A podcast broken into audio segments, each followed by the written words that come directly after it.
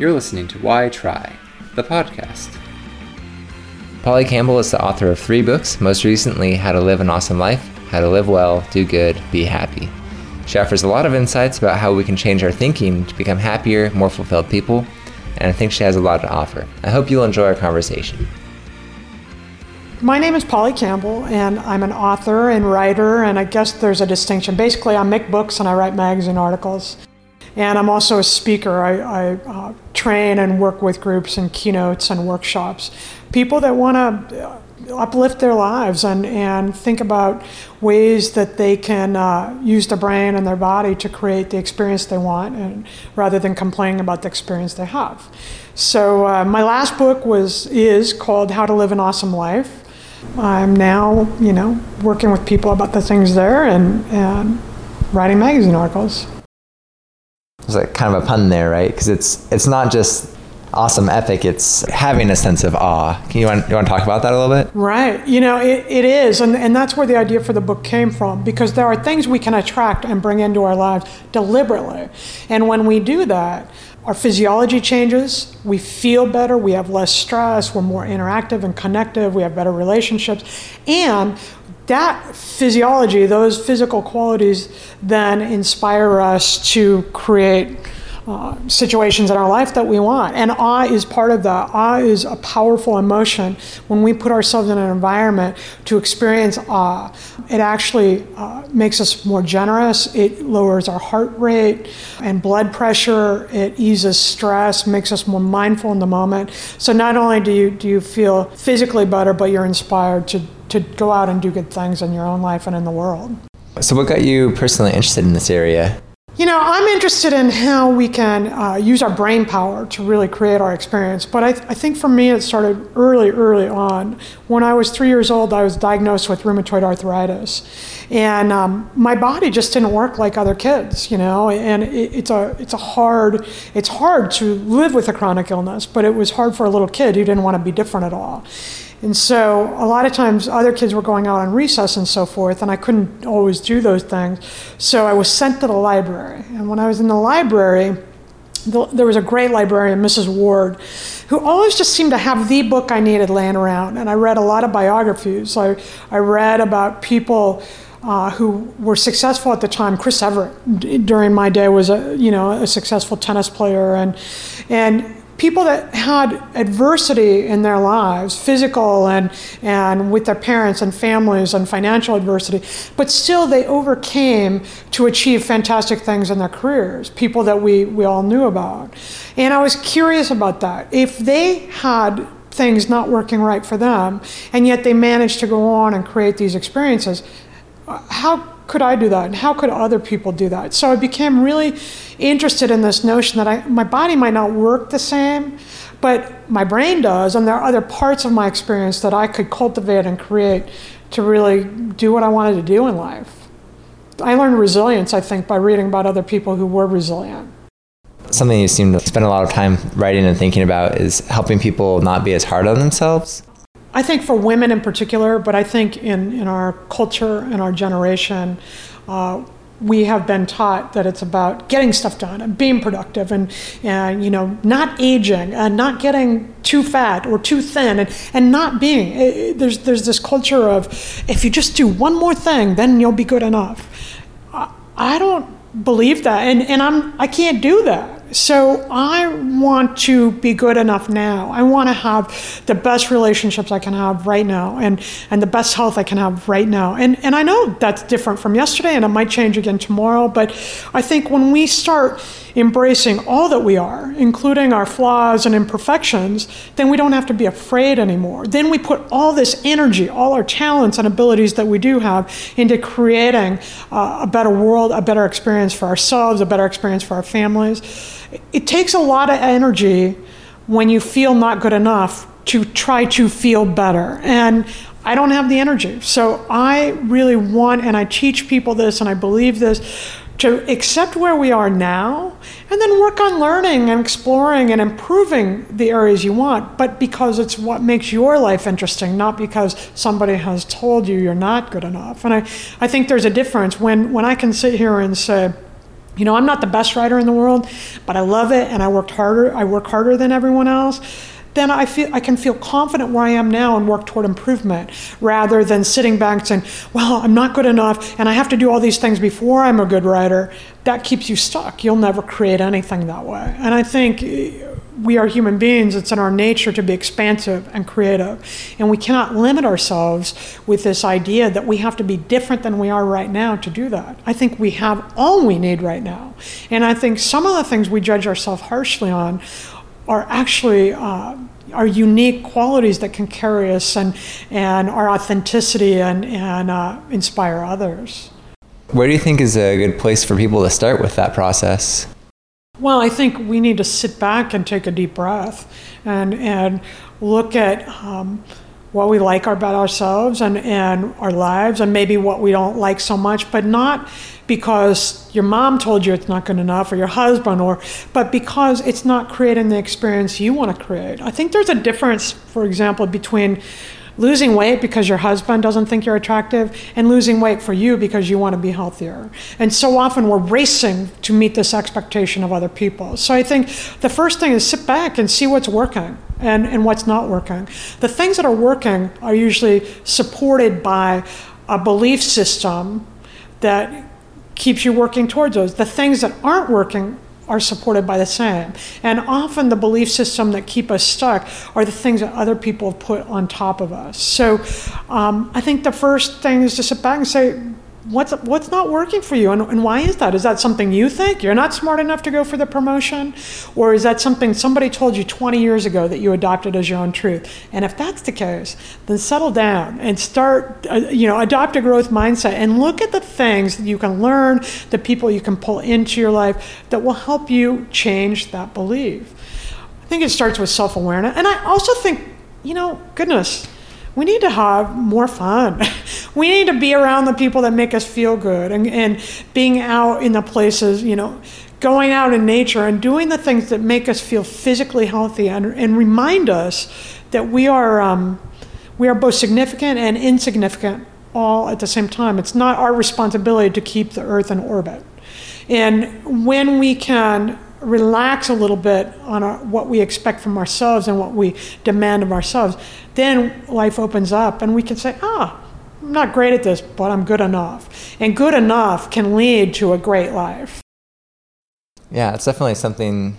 Well, I've noticed that putting together this podcast, at least, like my initial thought wasn't this thing's going to be amazing from the get go. I was like, no, it's going to be terrible for like many episodes, like many but I'm gonna be okay with that because I'm, you know, I've never done this before. I can't be good on the first try, and but it'll be, you know, good enough. I put together a logo that a friend called "Delightfully Half-Assed." That's generally kind of been my theory. Like, I just keep getting stuff done, keep, and uh, the amount that I've learned has really grown, and I've I've kept pushing that boundary further and further out of like what I can do to push myself. And it, yeah, it's just it's led to such positive growth in my own life to say like, yeah, yeah, it's it's pretty good. Yeah, it's that's what we well, should. and I for. think you know there we know a lot now about fixed mindset versus growth mindset. And a fixed mindset is you believe that what you have is what you have. That's all you got. If you were born smart, then you're one of the lucky ones. You're smart. You can't get any smarter. If you're dumb, you're out of luck. And what we know now is with neuroplasticity, our brain is actually physically growing and creating new neural pathways. So we can constantly learn throughout our lives. And when, when people do what you're doing and adopt that mentality, which is I don't know. I don't know much about this, so I'm going to learn. I'm going to enjoy the process. I'm going to figure it out. I'm going to pull the resources and people in that I need to keep learning. Then it doesn't become about a failure. It becomes about information in. So maybe the early ones aren't as good as they are now, but that was just information. With that information, then you grew the next. And we can do this all in our lives. I think the difference is are you, if you fail at something, does that make you a failure? Or if you fail at something, is that just information you can use to grow into the, to improve it, to grow into the next thing? And when we adopt, and this is a choice, by the way, when you adopt a growth mindset to say, oh, wow, that didn't give me the outcome I wanted, but I can learn from that and go, your life opens up. You feel more satisfied, you're healthier, you're more creative, good things happen. So, how do you keep from focusing on the things that aren't good enough?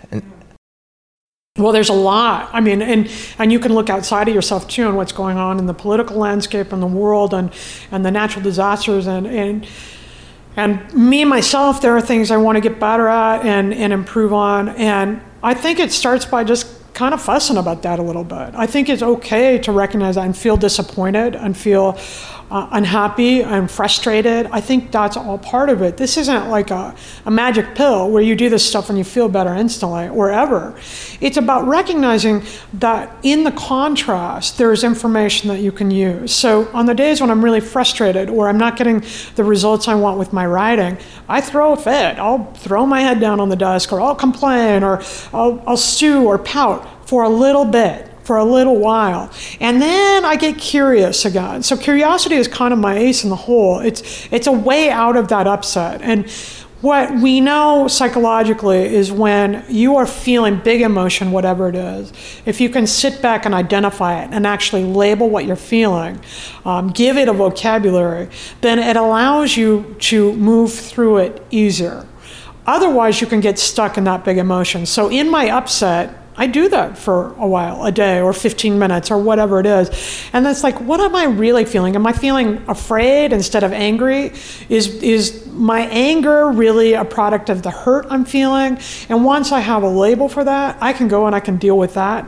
And then I'm free because the very next step for me is like, huh, Wonder why that happened. Wonder why I feel that. When I began to ask the question, my curiosity is the driving force to just a little bit better and just a little bit better. You know, uh, I, I don't think we need to expect to go from depression to happiness in five minutes. That's not what life is about. But we can go from depressed to boredom, we can go from sadness to curiosity. We can move in increments. And if I just feel a little bit better in the next moment, then I'm going to do a little bit better. And that's going to carry me on to the next moment and the next moment. And by the end of your life, all these little moments that were just a little bit better make up to be a pretty good big life. You know, I think it's a mistake to think, well, five years from now, I don't know what's going you know, let's deal with five minutes from now. Let's make this moment all that it can be and deal with where you are right now, and, and it can set up for success. And it seems like mindfulness is such a big part of that, and it seems like it's gaining so much in popularity. I know. Is that? Do you think that's that's valid? Is that accurate? It is. It's become kind of a buzzword. It has. Oh, I mean, I hear ads all the time for uh, apps like Headspace or um, there's a, a ton of meditation podcasts and YouTube videos and maybe everything's just exploding because there's all this new content that's always being created. But it seems like there's a growing awareness of mindfulness and the impact it can have for people. Yeah, I think you're right. And I think um, we know from research that it's really powerful, mindful meditation in particular. Um, and, and with that, you need to really put the time in, you know, 20 minutes to a half hour to an hour. And I do meditate, and I think that's valuable. But my spiritual practice is really very practical. I, am raising a daughter, I'm married, I'm working full time. I need to have uh, things that I can use right now in the middle of my freak out or in the middle of a kid's tantrum or when I'm paying the bills to help me make it through that moment. And mindfulness is that for me. But when I talk about it, um, it's not quite so technical. For me, my mindfulness practice is actually stopping and just regrounding myself. It's about getting quiet for 30 seconds or for an hour or for five minutes or whatever it is for you, not responding to the phone, not listening to music. It's about being quiet and noticing what's in my environment and noticing the thoughts in my brain without judgment, without commentary, without opinion. Um, and the way it has helped me is it's taken me out of those moments of high stress when I'm reactive and it's put me back into a place of responsiveness. So when I'm reactive, I'm acting emotionally without any thought and I'm creating more problems sometimes. If you know, if my husband hurts my feelings and I react and I'm getting defensive and angry at him and then we spiral. If I can stop in that moment and say, take a deep breath. What really did he just say? Because a lot of what we react to is our commentary about it. What am I doing now? I feel my feet on the floor, I feel my body on the chair. What does that feel? Then I'm taken out of that uh, reactive moment and I'm put in a more responsive mode. And I actually have a chime on my phone and it goes off every hour to remind me I have to put this stuff in my planner. You know, I don't this is not a natural habit for me. So I do reminders to remind myself every hour just to take a deep breath, sit back in my chair or stand up and take note of uh, the feeling in my body, what's going on around me, and, and just be quiet so that I can regroup and rebalance and reground myself to whatever's going on in the world. I mean, this seems incredibly healthy. I, will tell you what, I feel a lot better. You know, I, I, don't know how it'd show up in a study or whatever like that, but I feel a lot better, and I feel like I have a lot more clarity going forward in my day.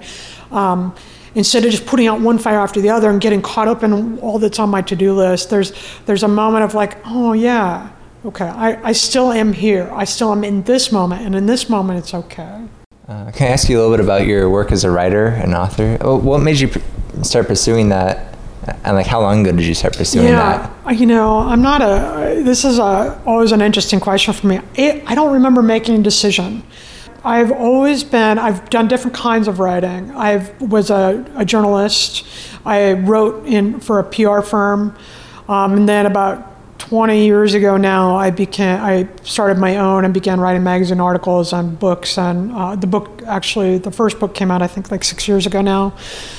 Um, five years ago, I guess. And so it's been a process, but I wrote my first newspaper when I was in the second grade. I just came knowing that this was was the deal. And with writing, there are many. You know, I've done all kinds. I've done corporate writing, and there's there's a variety of things you can write. But it's been in the last uh, 20 years that I've been on my own with magazines and, and books.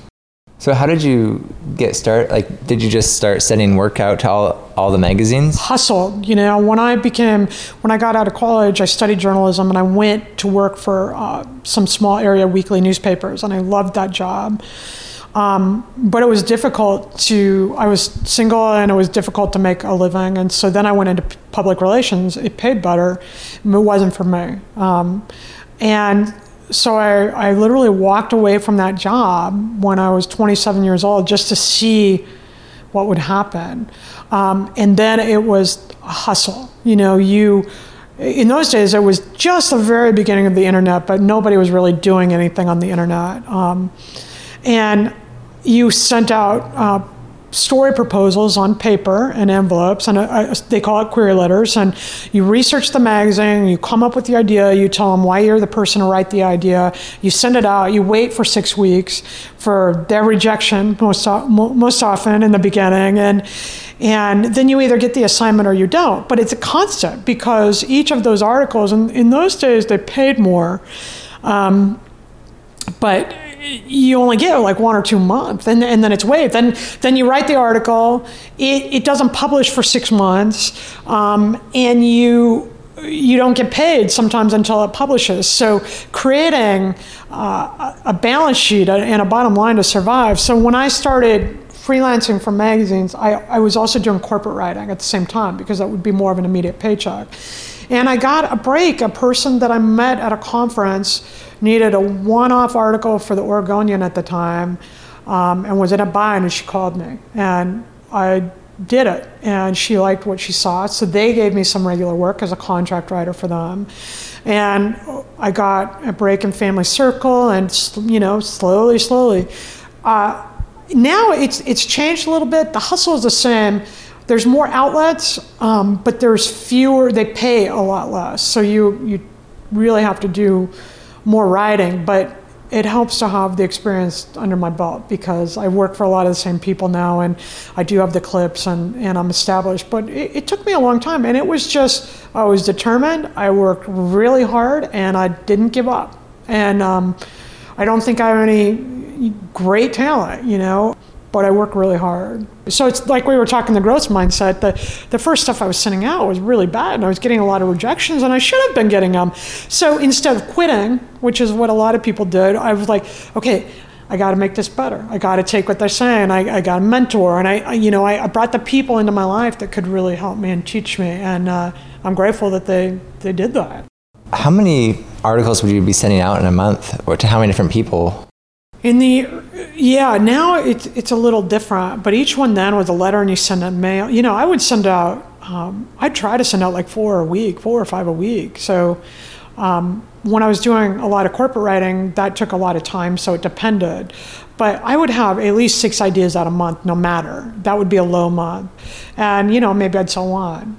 And as time got on, I'd sell two. Or, you know. What would um, they pay per what, what was the article pay? at the time? They they often paid for word by word, and when I was starting, I'd be a you know twenty five cents to fifty cents a word, but the articles were a thousand words at that point. Um, when I worked for Family Circle, which was fairly on in my career, I I hit them up fairly on. A lot of people who are exper- were experiencing this at the time would tell me aim low, start at the small market because they're always looking for more people. I I didn't do that. I started at the top. I figured I needed to get comfortable with rejection, and if one of the big magazines says no, okay, I'll just move on. And I did that. And very early on, I got a job with Family Circle, and they paid me um, $1,500 for a 1,500 word article, and that was huge money. And now, um, magazine like that, the ones that are still in business, will, will sometimes still pay a dollar a word. But, but many of the magazines now pay 50 cents a word or $400 an article. You know, one publication I worked with uh, 10 years ago paid me $1,000 for an article, and, and this year they offered 300 for the same kind of article because uh, things are happening so quickly. They want it out online. They want, you know, the dynamic of publishing has really changed a lot. Do they own the content after they? It depends. A lot of them do now. You sell your rights. So, as a magazine writer uh, in print, they would say one time rights, which meant it was one time for this article. Um, and I owned, you know, the research and so forth, and I could go ahead and, and rewrite and, and publish parts of that in other places. Now, almost always it's all rights, and they will put it out on digital. Sometimes I write a digital article and a print article um, for the same place. Um, sometimes uh, it's only a digital article. Um, like you mentioned, Headspace. I write for Headspace, and and then when I write for them, they will they will pay uh, a one-time thing, but they'll it, it stays on the internet for as long as they want it on the internet. The internet's really changed a lot of things, and not all of them are favorable. But I have to say, if you're a new writer um, there are lots of places to publish. You can. There are lots of places that also want you to publish for free, which is an interesting dynamic. But, but uh, there are lots of opportunities now to get your stuff before the people, and and still make money if it's good enough. You need to do the work. It's a craft. It, it's not. You know, I wouldn't go cut my hair uh, after reading a book about it. I practice and and do things like any other profession. And and if you uh, work hard enough and and you have uh, a compelling idea and you can write it well, you're going to get a job. Yeah, what would you be doing if you had to start over today? Mm. Well, I like to. Um, I, I, I think you need to look at what's why you're writing. I think people enter the profession for the wrong reasons, and they see the Stephen Kings of the world and think, "Oh, this, you know, I'm going to hit it big." Um, I know, you know, hundred thousands of writers, and many of them are making good living, but none of them are hitting it big. None of them are bestsellers. And even when you are a bestseller, you know you make cents on the dollar. When I sell a book for sixteen dollars, I make about a dollar fifty from that per book. You have to sell a lot of books. So if you're a best-selling writer, and that means you're selling, you're on one of the lists, and that means you're selling about hundred thousand books to get on one of the lists um, still, when you think of five years of your life going into that book, not not huge money. You know, if I were doing it today, I, I can't imagine not being a writer, but I would be I would be open uh, to this notion that it, it's my responsibility to craft the profession, and I would reach out to as many people as I can. You know, I would I would find the places that I read and that I, I, I like to, to read and have good quality stuff, and I would facilitate the relationships right now. When you get a rejection, go back immediately with another idea, and in the meantime, behind the scenes, start getting better and taking classes and write, write, write, and read, read, read.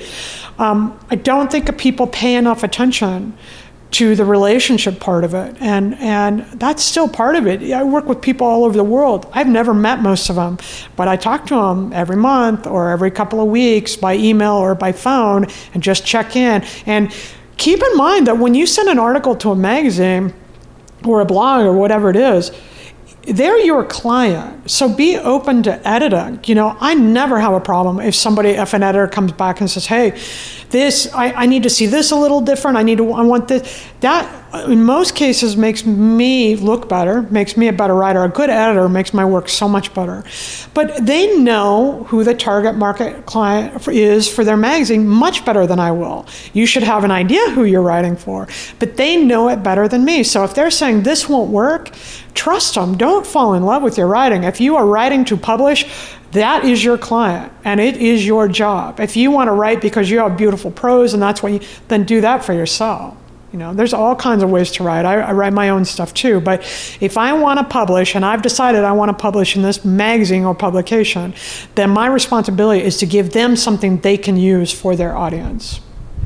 Has the experience of becoming a professional writer changed the way you look at life or money and happiness? Yeah, you know, I think I've never not been a writer, and I think probably um, that's why I've lived my life like I have. Because one of the things that was really interesting to me early on was I just seemed to notice things that other people didn't notice. Um, and I was just curious about the random, weirdo thing. Like I wanted to know how things work. And being a writer has given me permission to ask people who are much, much smarter than me the in, in polite question. You know, I want to know how much they're making. I want to know why they started this field of research. I want to know what their worst day on the job was and what their best day on the job was. And I want to talk to them about what they care about um, because that's interesting to me. So I think uh, I think I always had that writer's mind, and I that's probably why I can't do anything else because I haven't found a way to work that into the rest of my life yet. Um, but I think, I think I'm also really idealistic. I think we have a responsibility to the world. I think writing is part of it, and art, and and theater, and music, and cor- conscious corporations, and schools.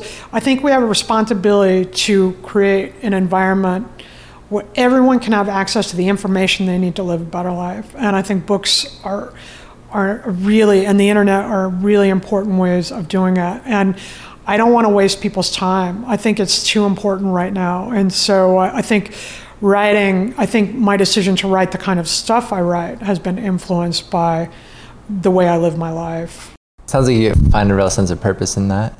Um, do you have advice for other people, look, like in terms of helping them identify a sense of purpose in their lives? I think purpose is uh, I think purpose is a buzzword too, and I think we've made it so hard. I I don't think it matters if you identify your sense of purpose. I don't. I think we have thought that it matters, and I think we want to know that thing because we like to have a framework for what we're we doing. Want a hard answer for a soft question. Yeah, we want hard answers. We want to know so we can do that thing, and that's going to make us feel better or more successful. But I think most people are already living their purpose. I think um, it shows up when you look at the patterns of your life. Like, I have a friend who's a teacher and she's going to be retiring, and she's like, Well, what's my purpose if I'm not teaching? Well, she's got grandkids and she's got younger friends like me who she um, who she teaches just by being friends. She has a wisdom of the world that I, I don't have in the same way. And she volunteers. And so she is constantly in the world. And in the way she engages with these people she comes in contact with, she's always teaching. So look at the patterns of your life and, and look at what you're doing when you feel at your best. That doesn't mean it's easy. Writing is certainly not an easy thing. And, and, uh, it's not necessarily my purpose, but communicating and reaching people and inspiring people, I think, is my purpose. And writing is one way I do that. And it's the way that makes me feel engaged right now. But if one day um, I don't like writing anymore, or I can't do it for some reason, or I decide not to do it, that doesn't mean my purpose is washed up. It's mean I'm expressing it in the way I connect with people in, in different ways and hopefully continue to inspire them in different ways. So I think if you need to know what it is that, that your purpose is, look at what makes you feel alive, look at what you're doing, look at the patterns of the things that even when you had that awful job that you hated, that you were doing on the job. For example, when I was in public relations, I was not well suited to that. I wasn't good at it, I didn't like it. And I was still writing. It was a different kind of writing. But it was in the moments when I connected with the client and really got inspired by the, what they were doing that I feel like I was living my purpose because then I could create an environment for them to tell their story. And that was meaningful to me. So I suspect you're already living your purpose. It's going to look different in the tangible way, it's going to look different all throughout your life. But it doesn't mean that your purpose is gone. It just means you're expressing it in different ways. Okay, so it's kind of a different area, Yeah. but um, we were talking about it earlier before I, I got hit record. Um, what are your thoughts on like what amount of money is enough? Yeah. How do what are some uh, like the traps people fall into when they think about that? Money is an interesting topic for a writer because you're told your whole life that you're not going to make any money. It's a labor of love. And I don't necessarily believe that either. I know a lot of writers who make a, a living, and by a living, I mean enough to pay their bills and do the things that they want to do in their life. But I think that question of enough catches us up. You know, we think we're going to get to some place, we're going to have some bottom line that is just going to make all the problems go away. I don't think that. I think you live your life on purpose, and you um, you invest in the process of creating your own experience. And I think when you're doing that, and you're working hard, and you're putting the effort out there, then outcomes. Uh, you know, there will be certain outcomes, and some of them can be money. So, if I'm writing the book I want to write, and it becomes a bestseller and makes me millions of dollars, I'm taking the millions of dollars, and I have no problem with that because I think money allows us to create. Uh, better outcomes for other people, including ourselves. I think we can do a lot of things. It's, we can we can improve the conditions for a lot of people with money. So I don't think we ever need to feel bad about having it. However, I think it's possible to get in a cycle where we don't even realize it when we have enough. And I think for me, it's been really an important part of my growth to sit back and say, okay, what would I do differently if I if I did win the lottery or had a bestseller, which is about the same thing, or you know, what would I do differently? Because I do have enough, and that doesn't mean um, that I can buy whatever I want, but I don't want to buy everything, and and that doesn't mean that I never have to think about it when I pay my bills. We do. We are careful with our budget, and I have a comfortable home and I have plenty of food and I have some to give away to the things that are important to me and I my daughter has clothes to wear and so when I really uh, when I recognized that um, I was meeting that goal um, you know like a, dinner is as good as a feast if you're hungry and you have a dinner, that fills you up. If you have a feast when you're hungry, there's only so much you can eat, right? So um, for me, part of my growing up was really to sit back and say, okay, and I have enough right now. I'm going to be grateful for that. I'm going to continue putting the effort out there and being wise with my, my management. But I'm going to I'm going to stop waiting and stop asking and stop wishing because wishing is not real life, right? my, my effort and uh, enjoying my process and connecting with the people and the things that matter to me, that, that's real life. And when I settled down and started doing that, um, more money came my way. I was like the universe is telling you like, okay, you're ready for this now. You- It, it kind of was an opening, Nicholas. You know, it was kind of like that. I, I think there are people that, uh, writers in particular, who they want to write a book because they want to have that bestseller for a lot of reasons. They want fame or whatever it is. And so they try to uh, tag that book into what's popular in the market right now. They try to fit it in instead of just doing the work. And I think in any business and in any life, it's about the process. You know, we're all going to end up in the same place, and that is dead. And whatever happens after that is, is up to you and your beliefs and, and so forth. But we're all going to end up in the same place. So, what are we working toward? For me, life is in the living. And that looks different every day. But, but knowing what my values are is, is a way to create sustainable happiness for me and, and living close to those values. And my values around money right now are are enough. And when I have enough, then my values are around making sure that other people have enough food and clothing and, and doing the things. Uh, you know, the world can look like a hopeless place right now, But if anything, um, right now the need is illuminated for us in a greater way. And I do know that one person can make a difference. You know, you can run a casserole down the street to the neighbor who, who is feeling grief or feeling lonely or doesn't have enough and change their day and change the way they think about their entire life. And, and that might be enough to pull them out to the next place and carry forward. So in this in this time that feels so hopeless to me it's just an opportunity. It's illuminating the need and how powerful we are, are as individuals and and it's our time. And so uh, that money question is an interesting one. If i had more I'd, I'd do more with it certainly. But i don't have the energy to sit around and worry about that. I've got to work with what i have and make the most out of that now. Do you think you would ever retire from your work well, yesterday, yes. Today, no. I, I, you know, I, the way I'm doing my work now, um, it's it's taxing. It's exhausting. However, no, I don't. I don't think it's something that I chose. I don't think. I think it's something that I am. But uh, always writing the next magazine article or um, doing the the volume of material I'm doing now that may change, but you know, I I am a writer, and and I. I completely identify with that as a way of processing my world. I think I write because it helps me learn what I need to know. It helps me process my own experience and uh, um, maybe gain some wisdom in a way that I can translate for other people so hopefully they feel better. And so I, I think it's a, a I think it's innate and it's a lifestyle for me. So no, I'll probably never stop writing. But but you know, in 20 years that I've been doing it uh, as a career, it's changed a lot. How we write has changed a lot, and so um, will it always look like this? Probably not. Um, and and it's nice to have some days off. I look forward to a time when I'm when when I have more time to develop uh, the crazy idea as opposed to meeting deadlines and so forth. That's that's a, a, tricky one. No, I think I'll. You know, I go on vacation. I'm a writer, I, and I I take time off over the holidays, and I'm still thinking of the next idea because something will come into my life, and I'll be like, huh. That's interesting. What does that mean? And it, it cycles into the next thing where pretty soon I got to go find out what that means. And, and that's the story. How many hours a week do you typically put in now? Oh, has that changed over time? It has changed over time. When I was younger and starting, I worked all the time. Um, part of it was because that's just I was crazy and and curious and scared, and starting a new business is hard as a writer.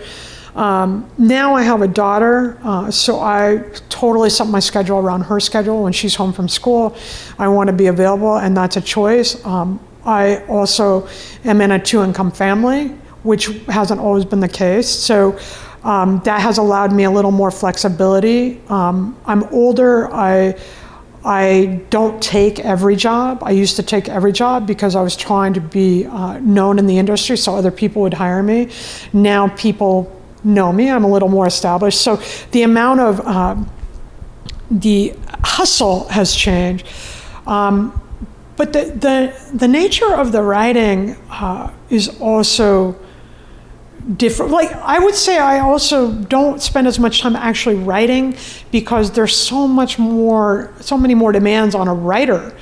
So when you have a book come out, then you have a lot of responsibility to promote that book and to do social media and to do interviews and uh, to be places and so forth. And so that takes the time right from writing. Right now, I'm in a process where I'm I'm leaving days open that I call deep work days, and it's just time to do the writing. And and I don't know what that writing is, and that's not for magazines or anything, but it's de- to develop the ideas to see if they have legs for a book or for the next thing. And that requires space and time. And when I can, I'll leave a day open just for that now it's probably like as good a time as any. You want to give yourself a plug for the work, share some of the Buy work you're my doing? book.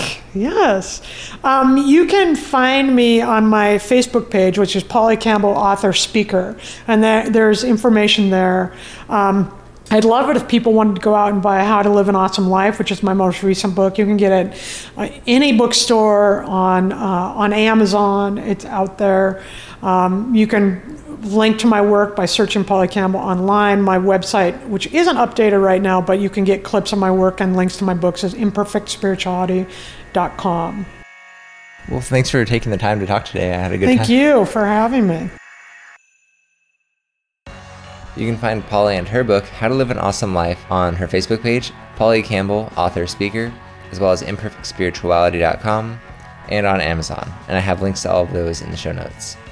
Music for this podcast is by Cambrian Explosion, whose spacefaring expedition was almost cut short when their guitarist went mad with power and threatened to blow out the entire crew through the airlock. You can find their music on cepdx.bandcamp.com and on Apple iTunes and Spotify.